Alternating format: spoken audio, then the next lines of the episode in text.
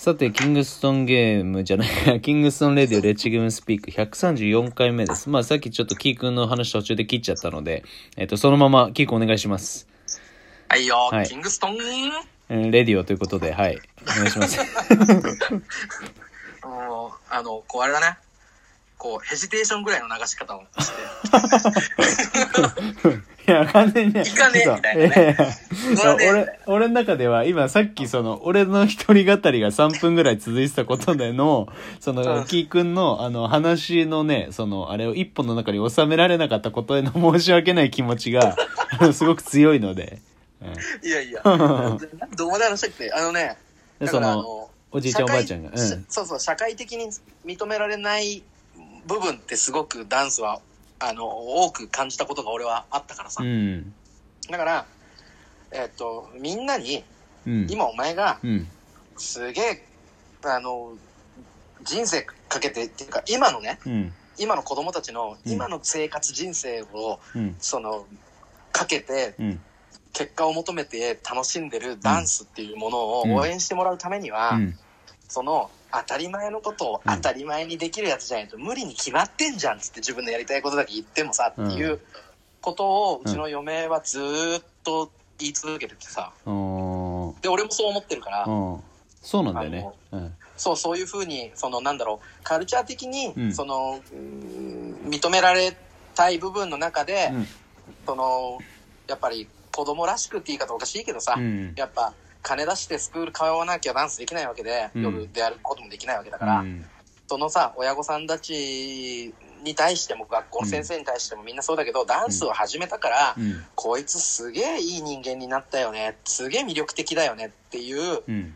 そのことを言ってもらうためにも、うんそのコミュニケーションの部分だったりっていうところで、うん。そのき大大事にしようの一部だぜっていう教え方をしてるわけよ。うん。だからコンテスト勝っても、うん。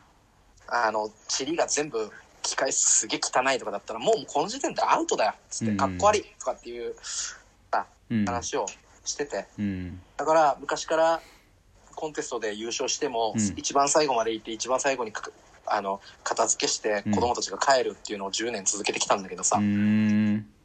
だからやっぱり答えを教えないっていうよりも、うんなんかな俺らはその今自分たちがやってることを大切にする行動の一つだからやって当たり前でしょっていう感覚にいるっていうカルチャー的な部分が大きいかもしれないね。なるほどねそのス。ポーツと違う部分はね。ああ、なるほど。うんバスケットっていうのはすごい認められてるものだからさ、うん。あのそういう部分っていうのは少し少し少ないかなと思うんだけど、うんやっぱ踊りもそういうのがあったりするからさ、うん。まあ、今はもう良くなったけどね、うんキッズダンスすごい認めてもらってきてるからねう。ん。なるほどね。なんかそこら辺もね、こう、いろんな、なんだろう。俺あの、元バレエの日本代表のさ、大山かなさんかな？はい。うん、が言ってたのがなんかこう例えば呼ばれて公演で行ったそのうん。学校とかで、まあ、すごい強い強豪校だったりはするんだけど、いや自分打ち合わせしてる時とか、まあ、顧問の先生とかとの時に、その脇を通ってみたいな時にこう、うん。なんだろうもう普段からそれを強制させられてるからうん強制されてるからそのなんだろうめちゃくちゃもう話し声がもう聞こえないぐらいにこう大きい声で挨拶したりとかってさ、うんうん。うん、であるしないと怒られるとか。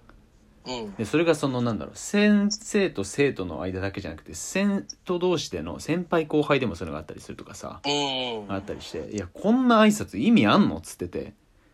こんなさせられてもうただそのなんだろう、条件反射っていうか脊髄反射でやってるだけの。でそんな打ち合わせしてるなんて見たらわかるわけだからさだったらもうほんと会釈ぐらいでそのいいわけじゃん。うん。その話してる人たちと隣で大声出してでかい挨拶することがそれが一番いい挨拶とは到底思えないじゃん。うん。でそれはなんでそれができないかっていうとそれを考えてやってないからなん。よで考えるっていう習慣を持つっていうのを共有してないからなんよ。うんっていうのを見てあまあまあ確かになるほどなと思って。で挨拶なんてさそうそうそう挨拶って俺基本的にすごく利己的な行動だと思ってて。うんうんうんなんでかっていうと挨拶をたくさんする人は、うん。いい風に思ってもらいやすいから。うんまあね。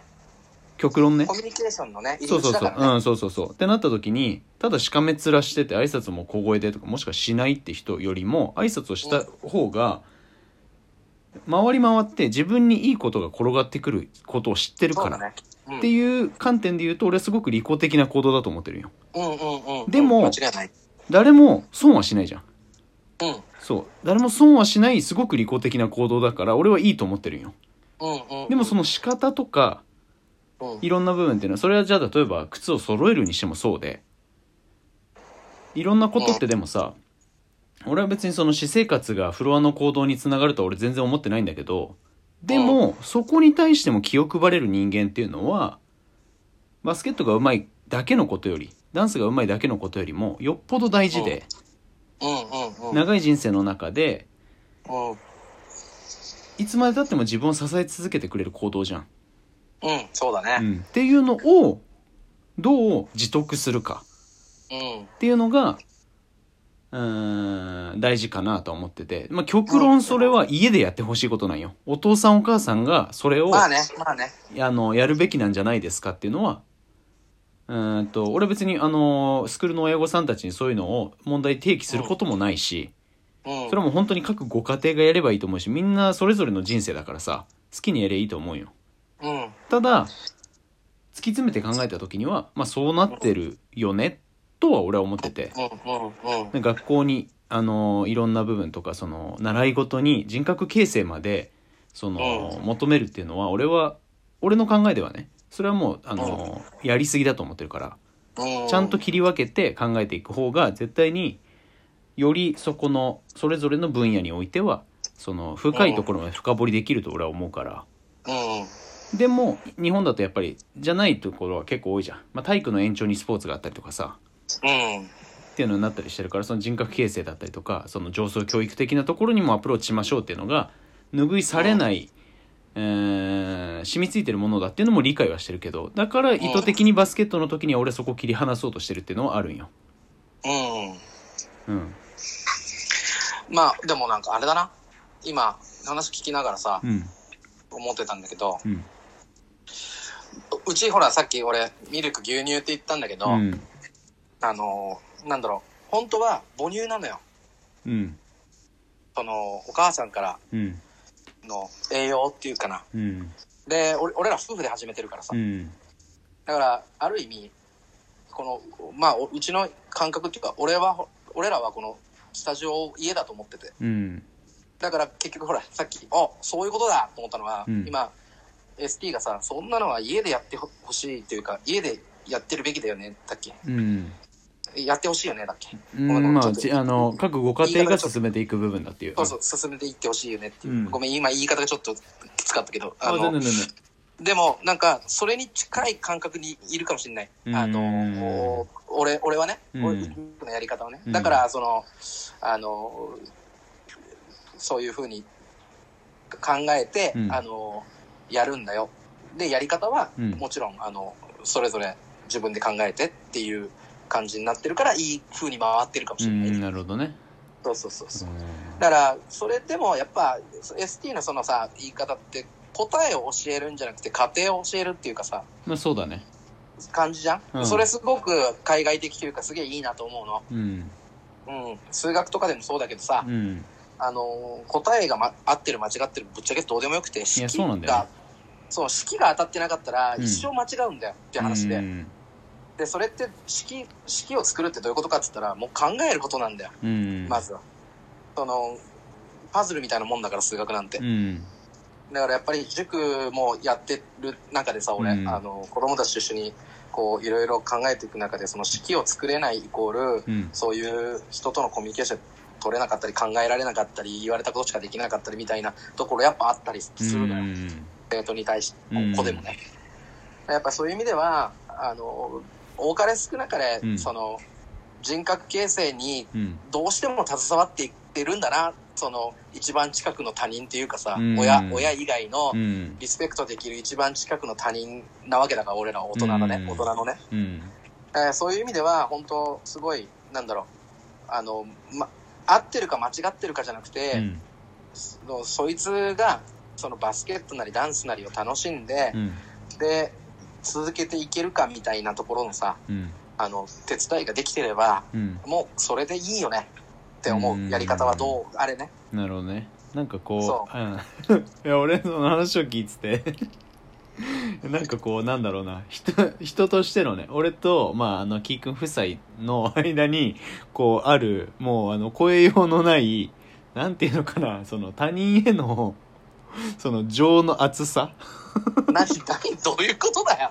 いやなんか二人はすごいこう愛情深くさなんかこうあの受け止めもするしさうん。あのー伝えもするまああのスクールの子供たちを見てるからさ、うん。うん、だからなんかそういうのがすごくこうなんだろう情が深いこうなんだろう二人だなとはあの改めて思ったねで逆に 俺のそのアプローチのあまりにこうなんだろう冷血というか 無味乾燥というかじゃない、なんだろう、侍なんだよ、SP。あのね、ほら、あのね、俺、バガボンドっていう漫画漫画があるじゃん。うんまあ、あれ見ててさ、うんえ、これって武井俊二？みたいな時がやっぱあんのよ。ちょこちょこねうんそう。だから考え方 ST っぽいなとか、なんかうん、こういうことやってきたんだろうな、ペルーでとかさ。っていうのの中で、やっぱ一人で戦うってことはどういうことかみたいなのの、うん。なんか、その、教育をしてる気がすんだよね。さっきの 挨拶の話でもそうだけどさ。はい、あと20秒なんで。まあいいですよその私の。こんな感じかな？私の血管具合はねいいですよそれは。まあまあ、この回ちょっとボツだな。いやよよかったよよかったよということでつ次最終回につなげますので。最終回は俺がどんだけミコ好きかって話になるから。それでもいいよ別に。続けます